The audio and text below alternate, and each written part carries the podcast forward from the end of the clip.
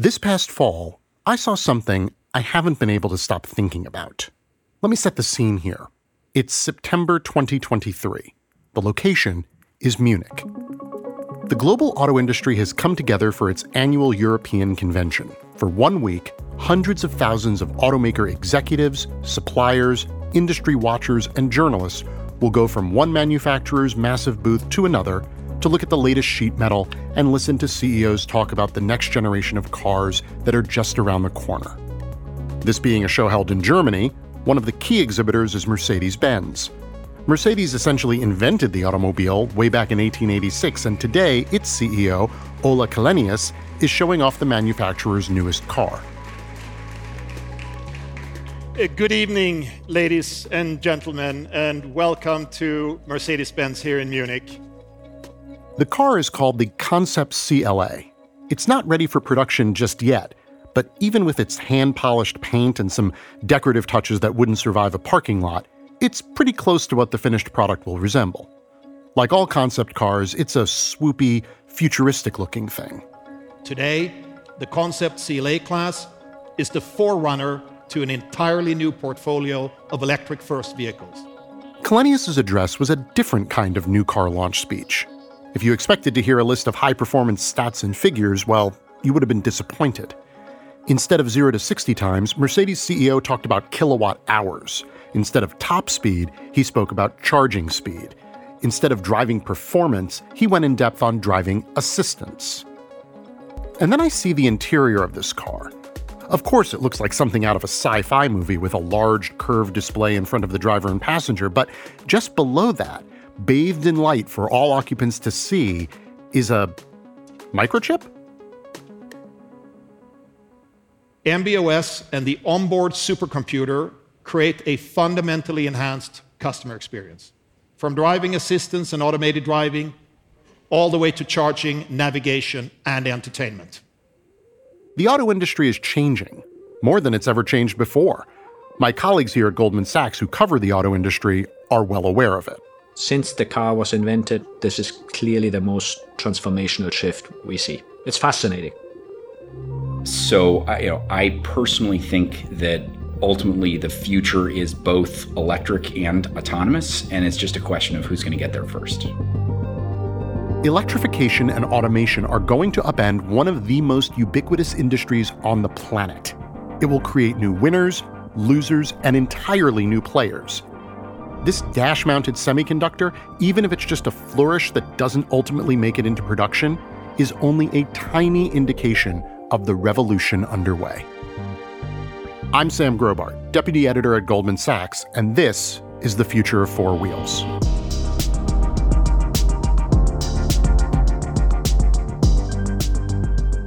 As long as cars have been around, they've been defined by two things a fuel burning engine and a human driver at the controls. Both of those things, however, are changing fast. Century old car makers are radically transforming their assembly lines and processes, while new car brands show up almost monthly to find a way into this evolving market. What happens over the next decade will completely upend one of the largest industries in the world, and its effects will not only be felt by car companies and car buyers, but also investors, governments, and entire other sectors of the global economy. It's not an unfair statement to say that much of the modern world has been shaped by the car. What happens to that world when the car changes into something new? Over the next four episodes of this Exchanges miniseries, I'll be talking to industry observers from Goldman Sachs as well as key industry players to explore the risks and opportunities of the car and the car business of the future. This is part one the twin revolution.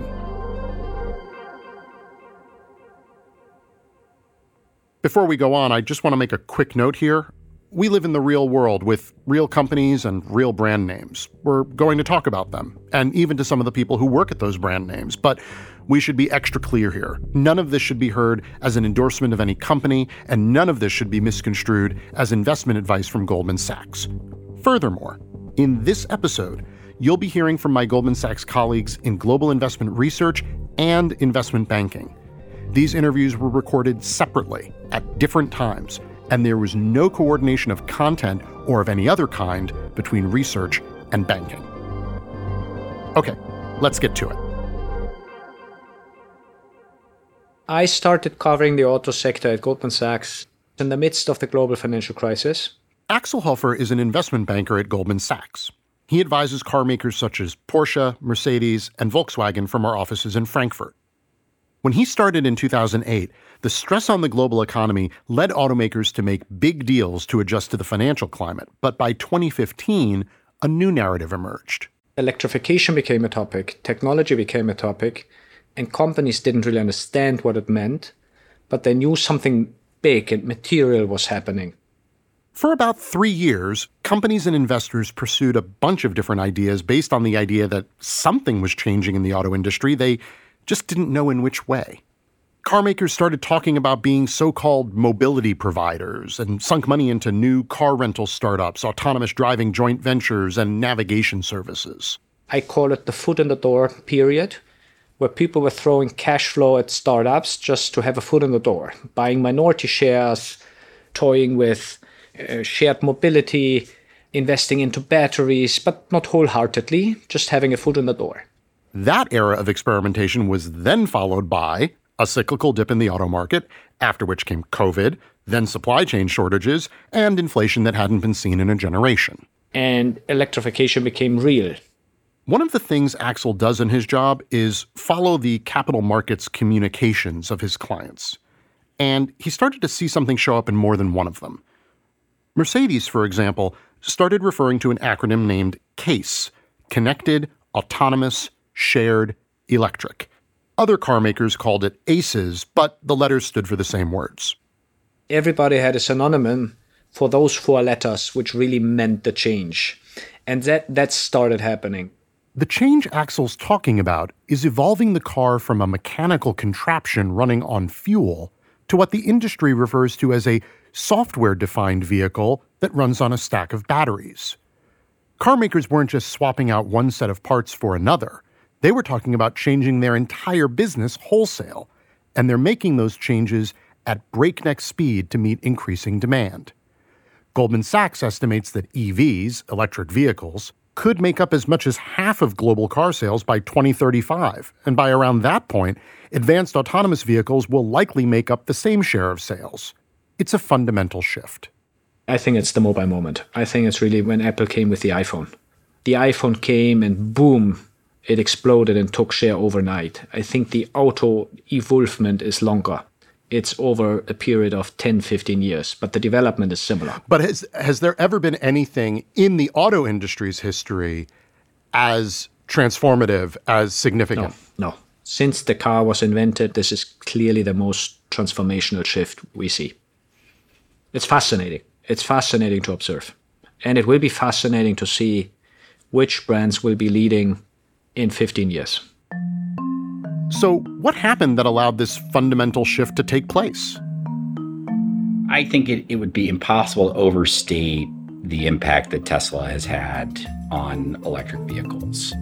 Eric Sparks is an investment banker at Goldman Sachs in San Francisco. He works with companies in the climate tech space. More specifically, he talks to a lot of battery makers. When you look at first the Tesla Roadster it was the first vehicle to take a lithium ion battery. And this was like literally a battery that you had in ThinkPads. And they just you know, put a bunch of them, put them into a pack, put it in a Lotus body, and like that was your vehicle. It was pretty remarkable, but it had sort of, oh, I think, over a couple hundred miles of range.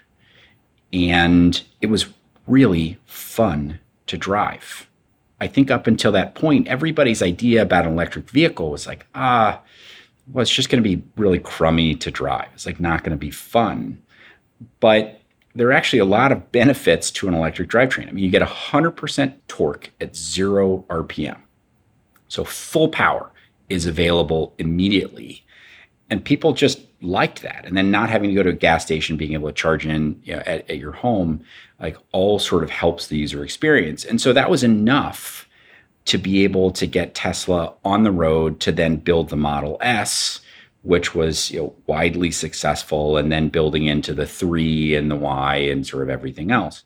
What Tesla kicked off is now table stakes for the rest of the auto industry.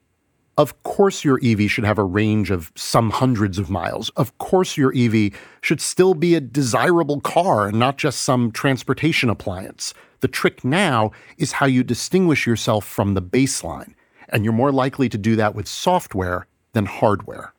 This is already happening. Axel again. I've been to China and I've sat in cars. It feels you sit in a gaming console these were like designed around the display, around the sound, uh, around connectivity. And as car makers move in that direction, less mechanics, more technology, it starts to redefine what even a car, well, is. I have three children 12 year old twins and an 8 year old. It was the first time that I thought when I sat in this car, I could envision being at home with my wife and saying to my son, Moritz, why don't you go outside and sit in the car to play? It's just it, it's it's changing. To get to the vision Axel's describing is no small feat. It's going to require remaking the entire auto industry and, in turn, bring a whole new set of manufacturers and suppliers to the equation. I mean, think about it. While the auto industry has certainly seen its shares of ups and downs, the major players have kind of always been the major players. Before Tesla, when was there a new auto manufacturer making cars at scale? Ford's 120 years old. Toyota's 87. Even relative newcomer Hyundai is a middle aged 57. But now there's Tesla, and Rivian, and Lucid, and Fisker, and we haven't even gotten to China yet. It's too soon to call out any winners and losers, but there will be both. And what will determine which company winds up in which category, for established automakers and startups alike, is how well and how quickly they navigate this new industry. The combustion engine is hell of a complex instrument, an electric motor isn't. So the car production gets a lot simpler through technological change from combustion engine to electric vehicle. Axel's been paying close attention to how fertile the environment's been for new car startups. With an investor base that had been focused on growth over profitability and rock bottom interest rates, there had been a ton of money flowing into new entrants. Meanwhile, established car makers were still expected to turn a profit, even while they also tried to manage the biggest transformation the industry's ever seen. If you were an incumbent player, you would sit, I use an analogy, in the penalty box. And if you were a startup fully focused on electric vehicles, you were sitting in the Sky Lounge. But now, rates are higher, and investors are thinking differently. Investors no longer focus on growth, they focus on profit, and probably nine out of 10 startups are burning cash. And all of a sudden, these companies struggle to raise cash in order to continue the development path they are on. Axel's talking about the OEMs, the original equipment manufacturers or car makers, but there's also a huge supply chain that extends far beyond the name on the hood. Not only will car brands evolve and change, but so will their components and the companies that make them.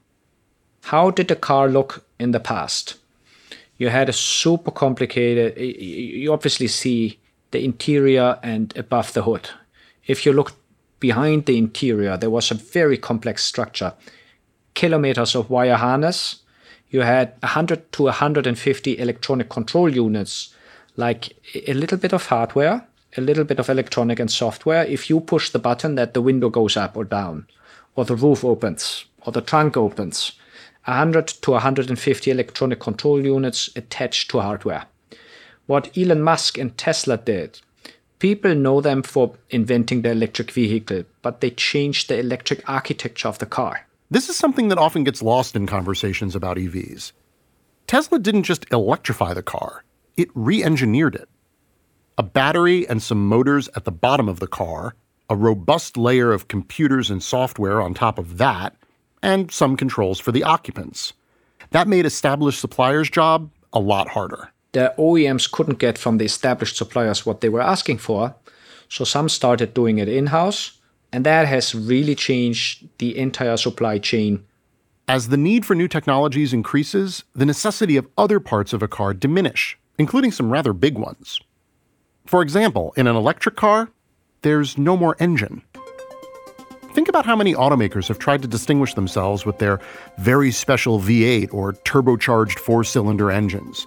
all the engineering reputation meticulously built over decades, all the racing programs that led you to associate a NASCAR or F1 racer with the car in your driveway. In the EV era, a lot of that goes away. Like, literally. The thing your car really relies on now is a battery.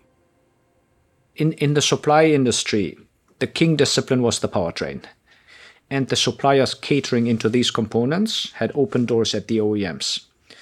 I told you that transmission and powertrain in an e vehicle is a lot simpler. It's almost commoditizing. And the value shifts from powertrain to battery. So the battery cell suppliers are a newly emerging nucleus of suppliers who take a, a significant part in the entire value chain. And that's also making changing the dynamics entirely. Let's turn the conversation over to our colleagues in Goldman Sachs Research. They've also been observing these massive changes in the auto industry. The industry is going through what I think is quite rightly being described as arguably the biggest transformation in certainly in 60, 70 years, but maybe also since its inception. That's George Galliers. He analyzes the European auto market for Goldman Sachs Research in London. You know, what we would acknowledge is if we think about one of the challenges with the car historically, it might sound rather simple, but one of the big challenges has actually always been packaging. Where do I put my combustion engine? Where do I put my transmission? Where do I put my fuel tank? How do I create enough space for the passengers? In a battery electric vehicle, a lot of these packaging questions are simplified because the cells effectively sit underneath the passenger compartment. The electric motors are typically sitting on top of the axles. And what that means is it's freeing up physical space in the vehicle for computing power and for the compute that will be required to support the autonomous driving and the ADAS features. Quick acronym note ADAS means Advanced Driving Assistance Systems, you know, like the fancy cruise control that keeps you a set distance from the car in front of you and things like lane keeping technology. We tend to think of electrification and autonomy as two separate things, but they're related. Electric vehicles, mechanically speaking, are simpler than internal combustion cars. They just require one or two motors driving two or four wheels. And since EVs depend so much on software to manage power, charging, and other functions, it's not a stretch to add a set of sensors to a car to tell it where it is relative to other cars and objects. And since speed, steering, and braking are now controlled by electrical inputs, not cables and linkages, why not start handing over some of those decisions to the car's prodigious computing power, which can often make more and faster calculations than any human can? And on an EV, these rolling laptops have a perfect source of power a giant battery right underneath. With a change in components comes a change in the people you need to make them. All those mechanical engineers who are brilliant at crafting new variable camshaft timing systems you now need workers with different skills and different qualifications. You need electrical engineers and people who know how to write the hundreds of millions of lines of code that the car of the future requires.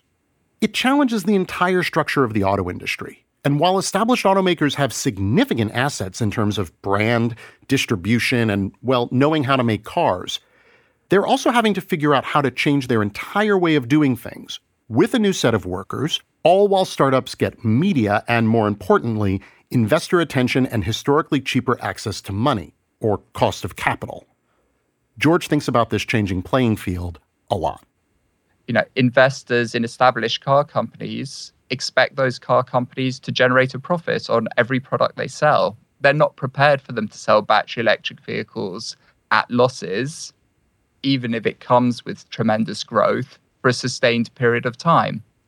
In addition, if we look at the valuation multiples, the traditional car companies are trading on incredibly low valuation multiples compared to a lot of the startups. So inherently, their cost of capital is higher. And this is another challenge which we think a lot of the management teams are, are struggling with is does the market actually want us to grow aggressively in this new world? But with that come losses and cash burn or do they want us to maintain our existing level of profitability and strong free cash flow profile whilst also participating in this BEV growth? And the two things don't really go hand in hand at this point, given the cost of batteries and the cost of the overall electric vehicle powertrain. And I would imagine on the flip side of that, the investor sentiment toward battery electric vehicle startups is much more tolerant of incurring losses over a period of time so as to gain market share and then eventually that pivots or tips over into profitability. Is that right? 100%. And, and that's true in the Western world, but it's even more evident in China, where we have, you know, probably over 100 domestic battery electric vehicle players. But I think the number that are making profits on their battery electric vehicle sales specifically, you can probably count on a single hand. There and are that level of- I'm going to interrupt you there for a quick second. You just said that there are around 100 different car makers right now in China that are making electric vehicles? Well, sort of ascertaining the exact number of car makers in China is difficult because you know we see companies um, you know effectively reduce in size and then a, a new player emerges but we estimate that in total there are around a, in excess of 100 different companies in China presently creating battery electric vehicles of some description. In excess of 100. Quick comparison if you added up all the brands of cars you could think of from around the world, you'd still have fewer than the number of manufacturers there are in China. It's worth noting that electric vehicles weren't invented yesterday. You can find examples that go back to the very beginnings of the automobile, and even more recent examples like GM's EV1, an electric car that the automaker leased to the general public in the late 90s, and the BMW i3, which was sold in the 20 teens. But it took a while for electrification to become the new standard of propulsion. For the OEMs, they weren't really sure which way things were going to go. Mark Delaney covers the U.S. auto industry at Goldman Sachs Research in New York. If you think about some of the CO2 emissions requirements that have gone into place in Europe, some of the traditional OEMs really invested a lot in hybrid technology, and, and that was considered a cost effective way to comply with those regulations.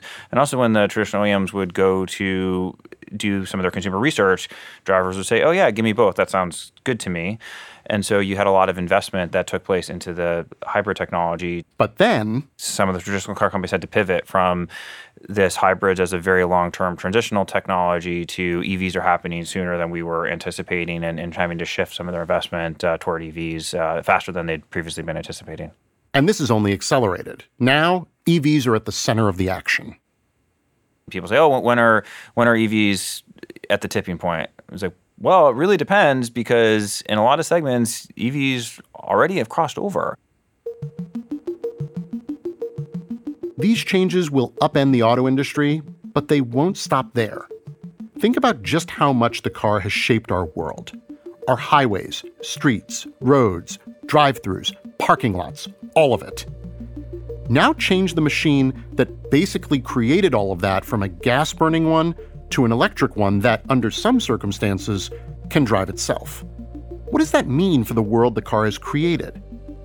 And, maybe more importantly, are we ready for it? Is the world and the customer base ready for what the industry is sort of currently doing and aiming for? Is the industry in sync with the customer? Are they ahead of them? Is there, you know, how and how not are they kind of meeting or matching the demand? Again, is the customer base sort of ready for this? So I think that's that honestly is the is the million dollar question.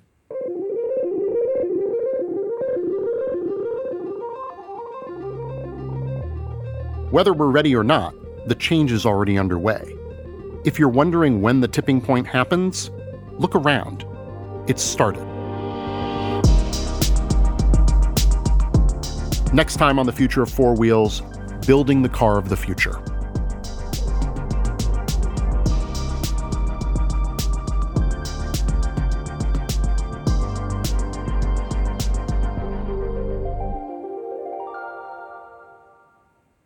The opinions and views expressed in this program are not necessarily the opinions of Goldman Sachs or its affiliates. This program should not be copied, distributed, published, or reproduced in whole or in part or disclosed by any recipient to any other person without the express written consent of Goldman Sachs. Each name of a third party organization mentioned in this program is the property of the company to which it relates and is used here strictly for informational and identification purposes only, and is not used to imply any ownership or license rights between any such company and Goldman Sachs. The content of this program does not constitute a recommendation from any Goldman Sachs entity to the recipient and is provided for informational purposes only. Goldman Sachs is not providing any financial, economic, legal, investment, accounting, or tax advice through this program or to its recipient. Certain information contained in this program constitutes forward looking statements, and there's no guarantee that these results will be achieved. Goldman Sachs has no obligation to provide updates or changes to the information in this program. Past performance does not guarantee future results, which may vary.